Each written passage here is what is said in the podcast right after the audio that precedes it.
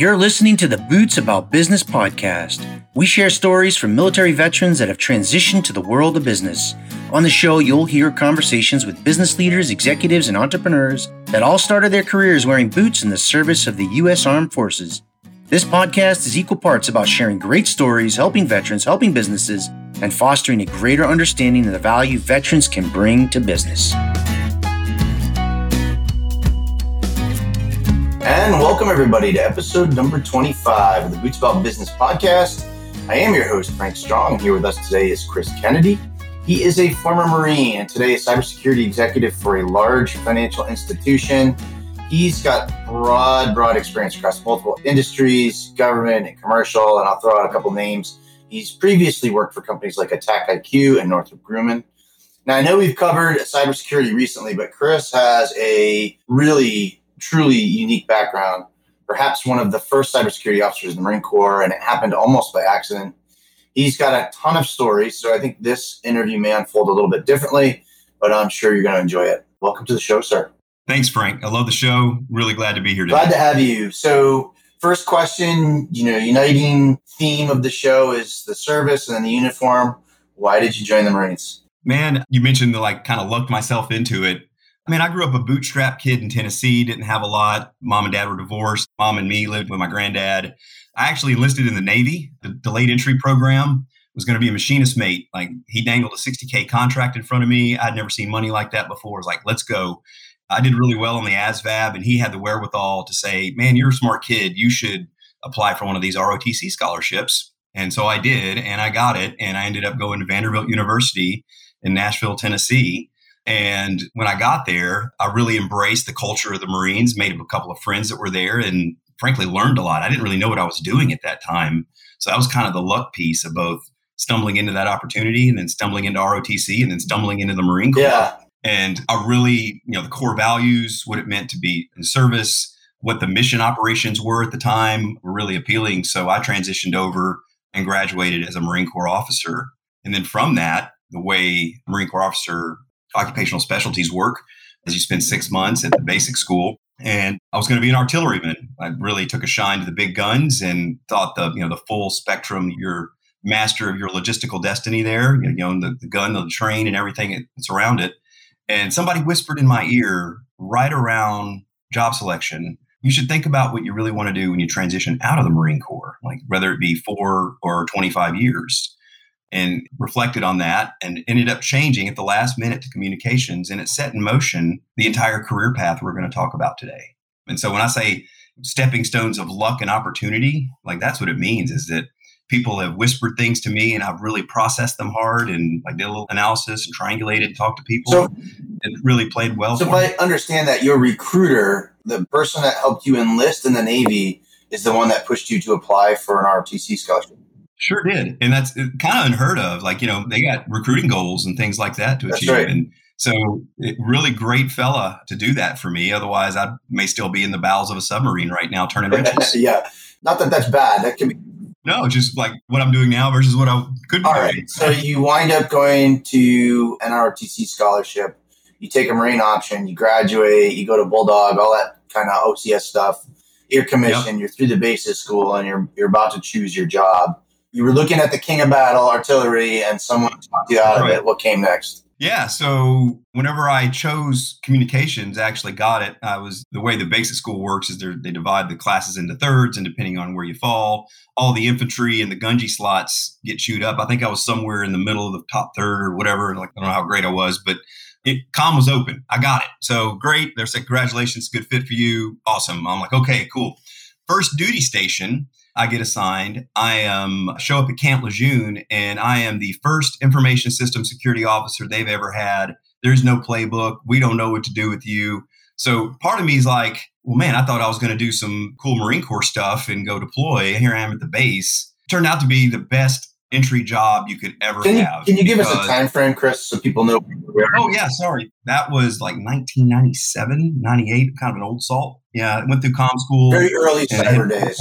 Yeah, exactly. Like cybersecurity was still like passwords and viruses. There wasn't an established industry yet. There was like products that were kind of banging around about how to do security better, but the knowledge of state sponsored formalized attack, you know, red on blue kinds of activities just emerging. So you're on this base, you're assigned to this base, you're doing, I guess, comms for them, or you're not terribly excited yeah. about it, but it turned out to be an opportunity. Yeah.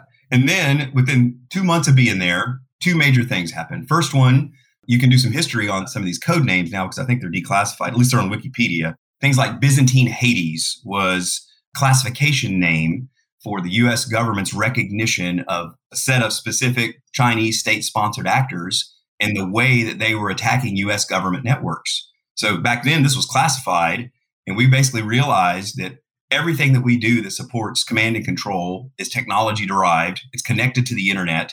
And oh, by the way, because it's connected to the internet, bad people can try to access that stuff and break into it. And so my first order as a second lieutenant, three months on the ground, was go find every piece of technology in Camp Lejeune, coordinate all the people that own all that, and make them change the passwords and put real passwords in place. It's crazy. And that was like, ah, you just change the passwords. But no, it was like the reality of the hub of operations that Camp Lejeune provides to the deployed warfighter and what it mean for backhaul comms and things like that was integral and instrumental to that. And this was back during the Balkan campaigns and things like that were going on. You know, major com breaks for the systems that were there resulted in those folks being in isolated islands in wartime operations. Critical to C2, right? Command Critical to C2. And like, holy cow, this is global and real, not my what I expected, my platoon of Marines I was going to have to run. Like I've all of a sudden got a branch of Marines that are responsible for coordinating the safety of and the entire Eastern Seaboard's deployed operations. So, holy cow, this is a real job. So now I'm excited yeah. about it.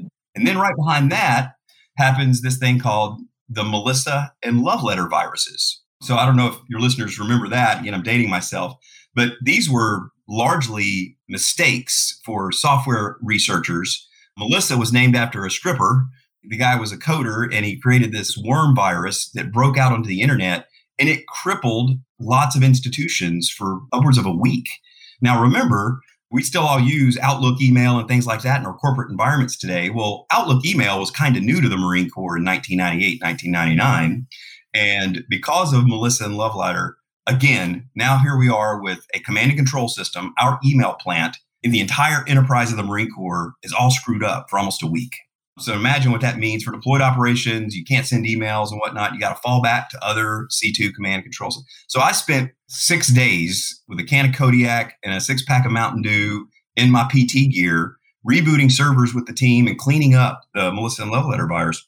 I got to cut my teeth in what it meant to be an incident responder in like the first year of my job and like a major enterprise outage. And it was very eyebrow raising how one important these systems are to Marine Corps operations, global operations, but also like this is going to be a real industry. This is going to be a real problem yeah. for the future. And so it it cemented for me like, all right, this is going to be a cool run. Whatever. Did we have a high side? Did we have a SIPRNet back then? We did. The cost of managing that was expensive. It was largely air gapped between, you know, that it rode a lot of the same what we call pipes or technology infrastructure, but it was separated and it was also very limited. Like you had to be, you know, I was have clearance to get to right. it. So that maintained, you know, uptime. It didn't actually jump. I don't recall from the time love letter viruses and things like that.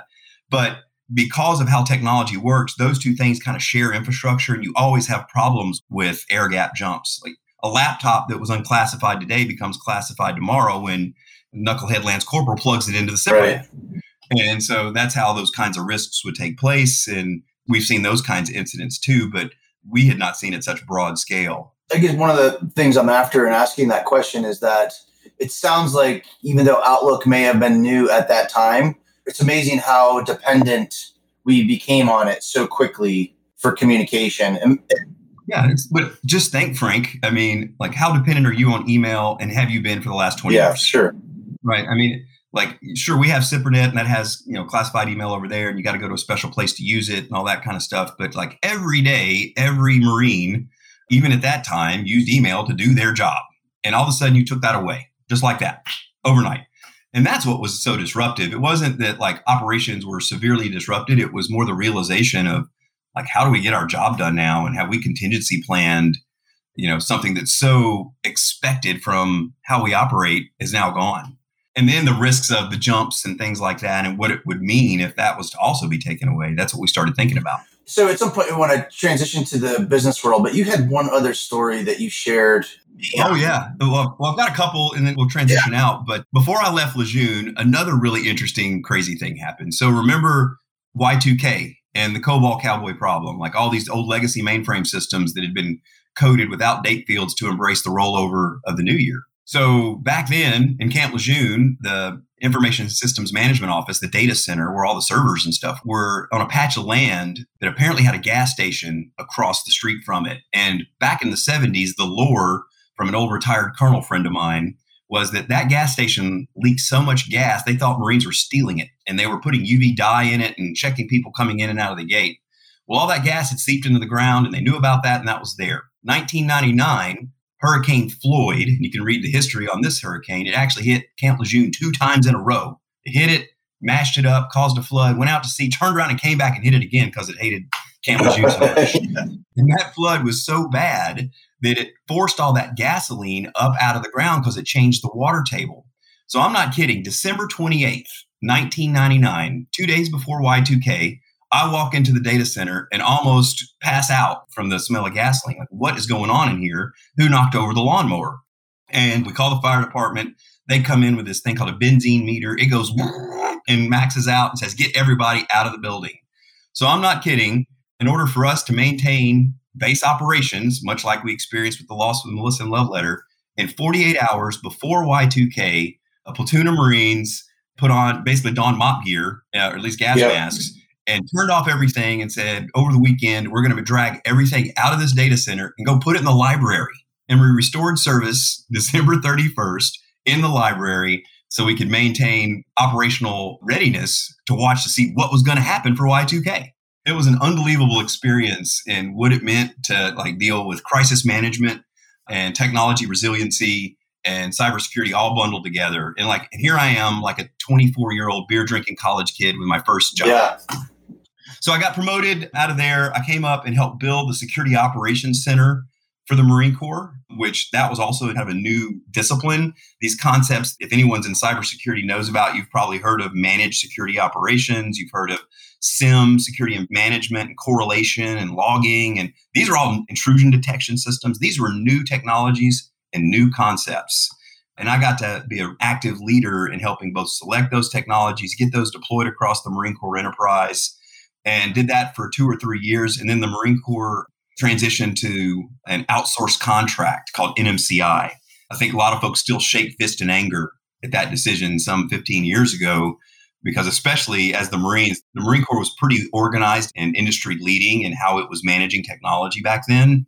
And that outsourcing kind of stifled that in many ways. I know folks that are still active leaders in the in the Marine Corps technology space, and they're trying to figure out how to get back out of NMCI after they got into it some 15, 20 years yeah. ago. And that's part of the MCI company. So that was a big telco.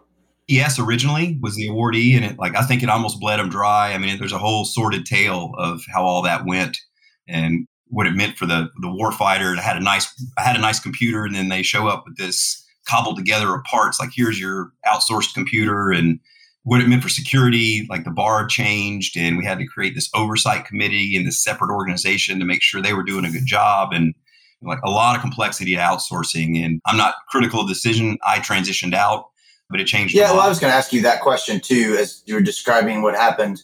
Now, all these years later, with all the experience that you have, what is your perspective on that decision? Because you helped you helped yeah. lay the foundation for cybersecurity in the very early days, yeah. and then they kind of outsourced it to someone else. So you weren't necessarily fostering those skills internally in the Marines. Yeah. Well, I put in place, I and others, I can't take credit for all the things I'm talking about. A lot of great Marines did a lot sure. of great work above, with, and below me. But because the Marine Corps is part of the Navy, I think it there was largely a political decision. And being part of the NMC, you know, the Navy Marine Corps intranet, the Marine Corps was pretty well established. And I remember some pseudo conversations that took place. It was basically went something like the Commandant of the Marine Corps was told, "You're not getting the Osprey program from SecNav if you don't cooperate on NMCI. We recognize that you guys are leaders, but we've got the Navy has to get a broader handle on its technology, and you're along for the ride. So suck it up, Buttercup.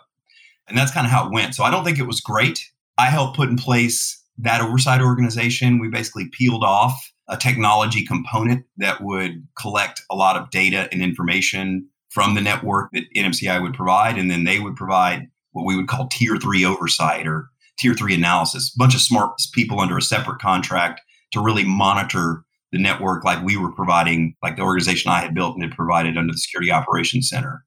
And that said, I think the Marine Corps has always been pretty cut. It's the most small and nimble service, I think. And so, uh, because of that, and the, the DNA of a Marines, you know, very scrappy, you know, like we'll make do, we'll adapt and overcome. And so, I think the Marine Corps continued to drive forward even through the outsourcing decisions and do good security things. They've got a great red team, they got a great monitoring organization in place from the framework we put in place at transition. And so, I'm proud of that. That said, outsourcing comes with trade offs. I'll live through it later in my career. We'll talk about it in a few yeah. minutes.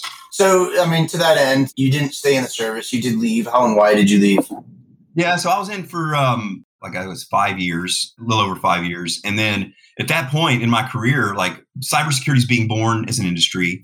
I've had this really cool cutting edge job that I kind of tripped into, did a good job with it, took advantage of the opportunity, and so I had to transition out. Otherwise, I was going to go back and play with TAC radio, and like I kind of missed that because that's kind of the fun part of com. But I knew it was best for my career, just like when that captain whispered in my ear, "You should think about artillery." So here's the second time that's happened to me. And so I transitioned out and I went to Northrop Grumman to be a defense contractor and basically run the playbook that I had run in the Marine Corps for the US Department of Treasury. And Treasury was doing the same thing. They were about to outsource. They had a, a bunch of cybersecurity problems. They were in this transition period. And I was able to, over the course of many years, build a program to help protect that organization. Now, one interrupt to that, Frank, it's particularly interesting is that I had transitioned out and the Gulf War started. And this was like 2003, 2004. So oh, and I'm like, holy crap, man. I just spent five years in the Corps, didn't get to do any forward deployed activity. Now we're going to war. I won't back in. So I went and joined 6th Com Battalion. It was going to be the 6th Alpha and was going to deploy, shook hands with everybody at Northrop Grumman, said, thanks for the support. I'm going to go do my Marine Corps mission. And sure enough, was all set to go. Wouldn't you know it? I got involuntary recall orders. So it seems when the Marine Corps goes to war, they stand up a few battalions of Marines and to be what they call combat replacements at the time. Now they're called combat augmentees, political wording. And so I couldn't get those orders to go with 6th Com Battalion on a real mission because I got presidential involuntary recall orders to go join the combat replacement battalions being forward deployed. And wouldn't you know, Two weeks later, I'm in Camp Lejeune getting hypothermia, shooting balloons with a nine millimeter pistol because that's all we had to get requalified on. And three weeks later, I was on a C5 face backwards flying into Doha, preparing to deploy to Basra to go do that thing. And I spent probably three, four, four or five months in country. If you've ever seen that movie Three Kings with Clooney, it was kind of like that. Like we had already taken Baghdad by the time we hit the ground. Then I was a captain. I was empowered to you know find useful work for the Marines to do. And so I went and hooked in with one of the Army humanitarian assistance units out of New York. And we started doing security details out of southern Iraq and stuff like that. And it was a really great experience in that it wasn't combat operations, but it was good, healthy work. Like you got to help the defense contractors and others restore service to Iraq post war campaign. So you got to see kind of the good that comes out of the removal of the dictatorship there and cleaning up some of the messes that war creates. And it was, so it was a great experience. I got a walking tour of the battlefield, didn't get shot at too much. Nobody got hurt on my watch. So I was particularly proud of being able to, to help with that. Anyway, so that was kind of a cool set aside. I come back to Camp Lejeune and hang out there for a couple more months, and then I come back and continue my cybersecurity career at the department. So, what was the break like from the time you left the Marines to Northrop Grumman to the time you were involuntarily recalled? It was like nine months. I'd just gotten there and was getting my footing and it had taken over what the initial security plan was going to be. My boss hired me so he could move on. And so I'd just gotten empowered. And then I'm like, sorry, I got to go. So he had to stick around. And total time you spent called up? I spent five months in country, almost a year total. You know, there's a couple of months getting in, a couple of months getting out. And you out. go back to Northrop Grumman and they welcome you back with open arms and so you know testament to like veterans transitioning to defense industrial base they know where their bread is buttered and they really took care of me. It was really great. The program kept my seat warm for me. They checked in on me. the team that was there sent me stuff, took care of us. So that was a really, so I came right back and just, it was like nothing had changed. It was really fantastic. Yeah. And then you got to do the transition twice. That's right. Yeah, that's exactly right. So, all right, you've done all kinds of things in cybersecurity sense. How do you think your military experience has helped you in your civilian career? Yeah, well, let me color that in the experience. So, first and foremost, you know, when I transitioned out to Northrop Grumman, I fell into a kind of a surprisingly fledgling, immature organization. So I was able to bring kind of the disciplines and the expertise of you know, Marine Corps being kind of cutting edge in that stuff at the time to an organization that really needed it. The, the leadership principles I had learned as a lieutenant up to a captain were exceptionally powerful in how I was able to exercise effectively influence operations. We really need to do this. These are the threats that we're dealing with. This is what it could mean for treasury operations in the future and you should entrust me to do that from my background. Like those are all skills that I acquired from a broader cybersecurity perspective and like what I got to deal with in these roles. Like in the late 2000, like 2007, 8, I also got to run that playbook again, like the I talked about with the Melissa Love letter, where the Department of Treasury recognized that it had a real state sponsored attack problem. This is when things became real with holy crap, the, the Chinese really are trying to breach government networks for broader economic progress of their own state. And so I call it the print day where, you know, we had this problem and we showed all the stuff that we had potentially lost. And we took it down literally to the Secretary of Treasury's office and showed them, like, this is the problem that we've experienced. And this is how much is at stake. We need to invest here. And it helped. And so, like, being a part of that and having those experiences from crazy stuff that's happening in Camp Lejeune helped me build a team that could lead and deal with that kind of stuff. And I had to, you know, really put together a great set of, of people that I'm still great friends with that were instrumental in both how we responded to that, how we put it together. We invested in such a way that you know, Northrop Grumman was able to take advantage of both those experiences to better build their business. And what transitioned me away from Northrop Grumman was I was positioned to go expatriate to the UAE when opportunities in cybersecurity were emerging internationally. And I was all set to go. And uh, we were going to build basically the equivalent of the NSA for this ally country and use our partnership that we had through our support through the NSA and other like DIB contractors. And it just didn't work out the way that defense contracting works, you know, the, the best bid for the lowest price, if you will. And so that didn't happen. And at that time, I got a phone call kind of in a dark place after the energy, almost a year of chasing that opportunity from the largest hedge fund in the world. And they wanted someone to come up and be their IT security and risk management person. And another like opportunity just stumbles across my path and I happen to take the call at the right time. I was getting recruited all the time, but this one just had the right vibe to it. And sure enough, almost six months of interview and pursuit, a very interesting institution, Bridgewater Associates was. I took that job, displaced to Connecticut, and spent six years there, kind of starting this playbook yet again, all over again. I moved into yet another, what I thought would have been more mature, but relatively immature security organization was help be part of the cogs in the machine to help develop that.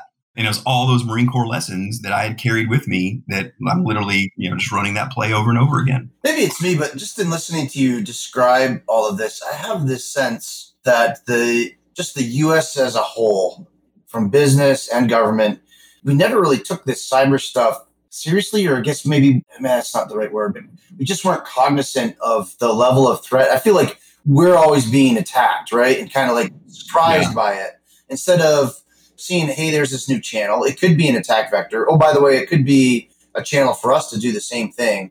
Is that perception yeah. right? Or, I mean, uh, Kinda. I think so. I think there's a couple of major, major things going on that are important from my perspective for your listeners to hear. First and foremost, technology is the lifeblood of the United States right now. I mean, like think about how important Silicon Valley is and the innovation that comes out of that and how important the systems that we use every day that drive it. So, you know, we talked a little bit earlier, the economics of America were driven off farming and manufacturing 50, 60 years ago. That's now technology and services and things like that. So that's really important. And cybersecurity is always a cost center, right? Like I don't want to do it if I don't have to.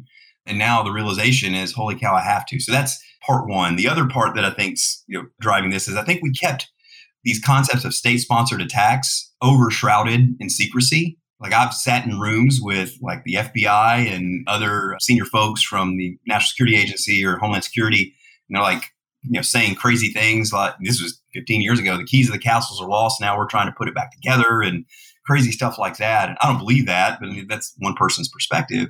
But it's because people aren't aware. You know, the person, the CEO and the board don't know. And as a CISO now, as a security executive, you know, it's incumbent to like teach people that the threat is real. This is not fake. The industry may be weird and kind of bloated. There may be too much cybersecurity spin because we don't do a good job with it. But the threat is absolutely real. Let me color that a little bit. You know, I, I was writing a paper just recently about this for a partner of mine. When I entered the industry as it was emerging, think of it as like the Revolutionary War. It was line abreast tactics, state sponsored attackers against the front door of the Marine Corps network and viruses like Nimda and Code Red. And I got to like there were hacktivists that would try to breach your web your public facing website and deface it to embarrass you and like silly stuff like that. And those tactics have now evolved to much broader campaigns around persistence, surveillance, stealing information, understanding where, for example, at Treasury, where the United States is going to enter G20 negotiations economically globally so they can then be prepared to argue in defense against that. That would be their motivations. That's an example of why. Now, that's changed even in the last couple of years. We had this recent realization over Christmas. If your listeners have been paying attention to the hacks against SolarWinds and how that spiraled out, I consider that kind of the articulation of the transition from line abreast tactics to asymmetric tactics, where why go against the hardened front door of the well defended institution when that institution is basically built on outsourced technology and technology providers like SolarWinds. SolarWinds is a remote access technology to allow people to fix network stuff from their homes. You know, it's a very simple, colorful way to explain it. Just imagine if I put a backdoor channel as an attacker into that. So I've got a backdoor remote access channel into your remote access channel. Well, that's what's happening. I don't have to go after your network anymore. I'll go after the soft underbelly that is your technology provider plant, who, by the way, don't have nearly the expensive security program that the buying organization does. And so now we live in this even crazier time where we have outsourced a lot of our technology providers to these other global providers that do things for us. And they outsource part of how they do business to other providers. And that's who the attackers are going after. Yeah.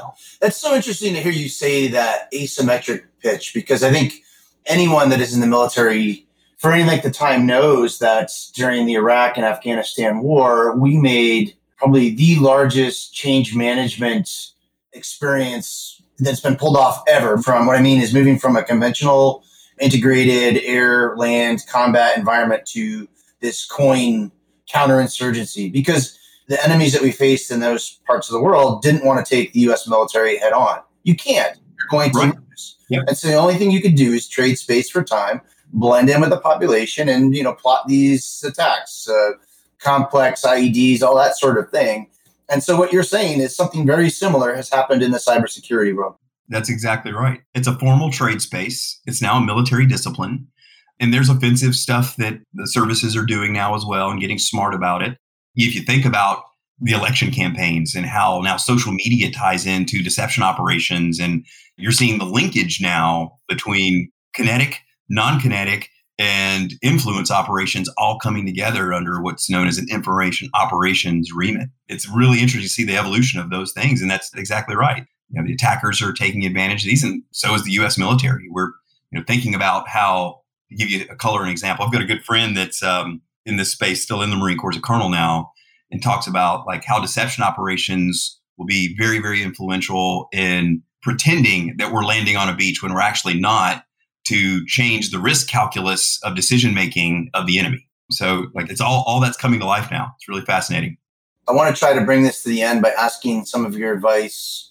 Got uh, you know three or four questions, kind of help people thinking about cybersecurity. Maybe they're in the service or thinking about getting in the service. So let me throw these at you. The first one is is cybersecurity. Do you think cybersecurity is a good field for veterans? Oh my gosh, totally. Especially if you actually have an opportunity to get into it in the service because the services themselves have such a wonderful amount of resourcing behind it because it's an offensive and defensive component. There is no offensive component. Well, there's a very limited offensive component that largely sells to the services in business. So if you can do that, absolutely. There's a long runway for cybersecurity, I think, in the future. And cybersecurity and environmental stuff are like the two big areas that I see for the next 20 years. What about, you know, I asked this question to some of the other cybersecurity folks who have. I have some nephews, they're in their 20s, they're thinking about their careers and they're thinking about joining the service. And, you know, they all want to be, you know, Navy SEALs and Army Rangers and that sort of thing. And I'm like, dude, go into cybersecurity. What do you, yeah. what do you think about that? Do you think that's a, a good field for someone joining the service? Well, first, I would say follow your heart. Like when you're doing what you want to do, you know, it's not work. And that's really important. So don't jam yourself into cybersecurity if you're not, you know, enamored with it. You can get into it. So go be a SEAL. Get those leadership skills. Get that hardened skin that you come away with it because you know when you come away with that the confidence you'll have and then go teach yourself go to school if that's if cybersecurity is what you want to do but i would say you, got to be fearless about it. Much like the seals you can't be afraid to get wet and run and cybersecurity you can't be afraid of technology can't be afraid of change. You got to be a self-starter. You got to go get it. Nobody spoon feeds it to you. You got to be hungry. Yep makes a lot of sense. What advice would you have for veterans? You know and i'm thinking the person that isn't in the comms field or isn't in the cybersecurity field. There are an infantry person or an MP or whatever other job they may have, and they're thinking about getting out and they're thinking about a career in cybersecurity. What advice would you have for them? Yeah, I would say first and foremost, it's really hard to jump into cybersecurity without a tech background. So start there. Start in technology. Like get the basics of technology understood. Pick an avenue, whether it be networking, whether it be endpoint, whether it be software development if cybersecurity is banged around as like an industry profession, there's actually like 25 disciplines within cybersecurity. So I would say talk to someone in depth that's in the field. I'd be happy to talk to one of your listeners if someone's interested and start with a basis of underpinning technology. If it means like going to a service desk job or something like that, like within technology, like don't be afraid to do that if you really want it. And build yourself into that and then once you have the underpinnings of how the basics of enterprise networking work or enterprise you can start then peeling off where you would want to go like do i want to be a risk management person and there are disciplines around how that works and security frameworks and understanding what all that means in space. And that's what financial institutions operate from around audits and things like that. Do you want to be an operations person and live in a security operations center and go nose to nose with a cyber attacker? That's a technically in-depth one so you're going to have to get deep in understanding security platforms and how they work and threat behaviors and whatnot. There's security engineering like who buys deploys and manages all this technology that protects us and that's derivative of any other technology so having that background helps you and so like these are and then software secure coding practices if you're going to be a software developer like that's in super high demand and then lastly would be like cloud security and understanding what it means to deploy AWS and take advantage of all their services. And there's so much free material out there. So, you know, find someone that can help mentor you, pick a path, and then hold to it. That's how you get there. Do you have a couple of favorite resources? And we'll put a link to the show notes. You say there's so much free material out there. What are some sources of information or education materials that you recommend? Oh man, there's a lot. So YouTube as a resource is just un- incredible. But like AWS, if you're like wanting to get into that, that's the really hot one right now. Like there are an enormous amount of information provided by them directly because they want to build a practitioner space. The more practitioners they have, the more they can sell. So you can go direct to them. There's tons of very specific you can buy training, but I don't think you really need to do that. And then there's a, I think you and I can collaborate. I can send you some blogs and things like that that are important. But it means that I can't give you like one or two because there's literally hundreds and it depends on the discipline you want to get into.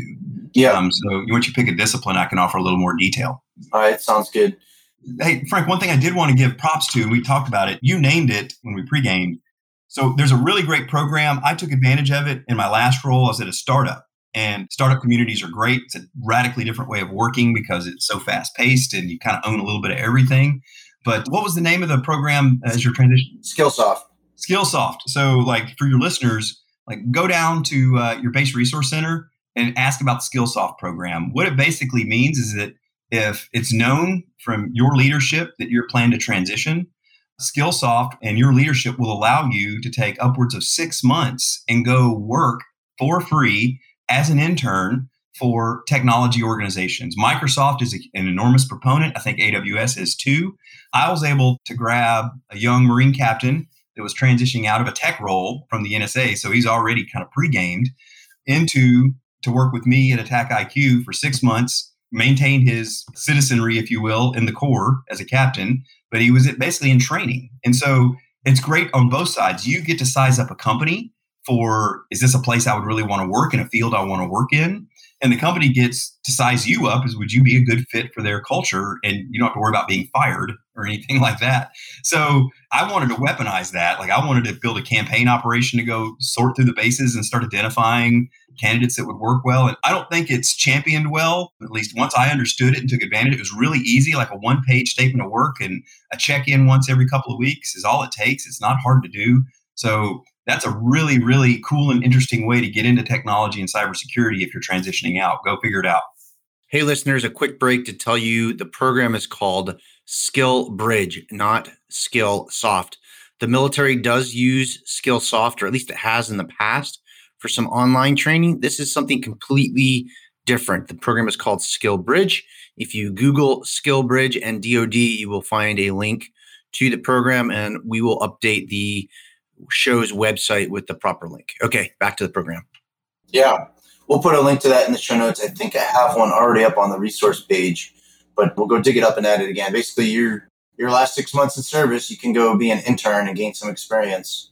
Right, and it's not hard. It, I mean, like, it, there's not a big bureaucracy behind. It's not like filing your taxes or anything. It's yeah. talk to your boss, and boss says cool, and you can get away from your job. Then it's uh, do a good job of transitioning. Then you're ready to go. So, Chris, you're a crazy busy guy. You've got a really high profile job, but if someone listening to the show, you know, wanted to connect with you or had a question, is there a place they can find you online? Yeah. Well, first off, I'm Christopher Kennedy, probably Christopher Kennedy, Northrop Grumman or Treasury. There's a bunch of us out there. You can grab me on LinkedIn and don't hesitate to reach out that way. And then when I can work time in or commit to work with you, I'd be happy to do what I can for you. Yeah, that sounds good.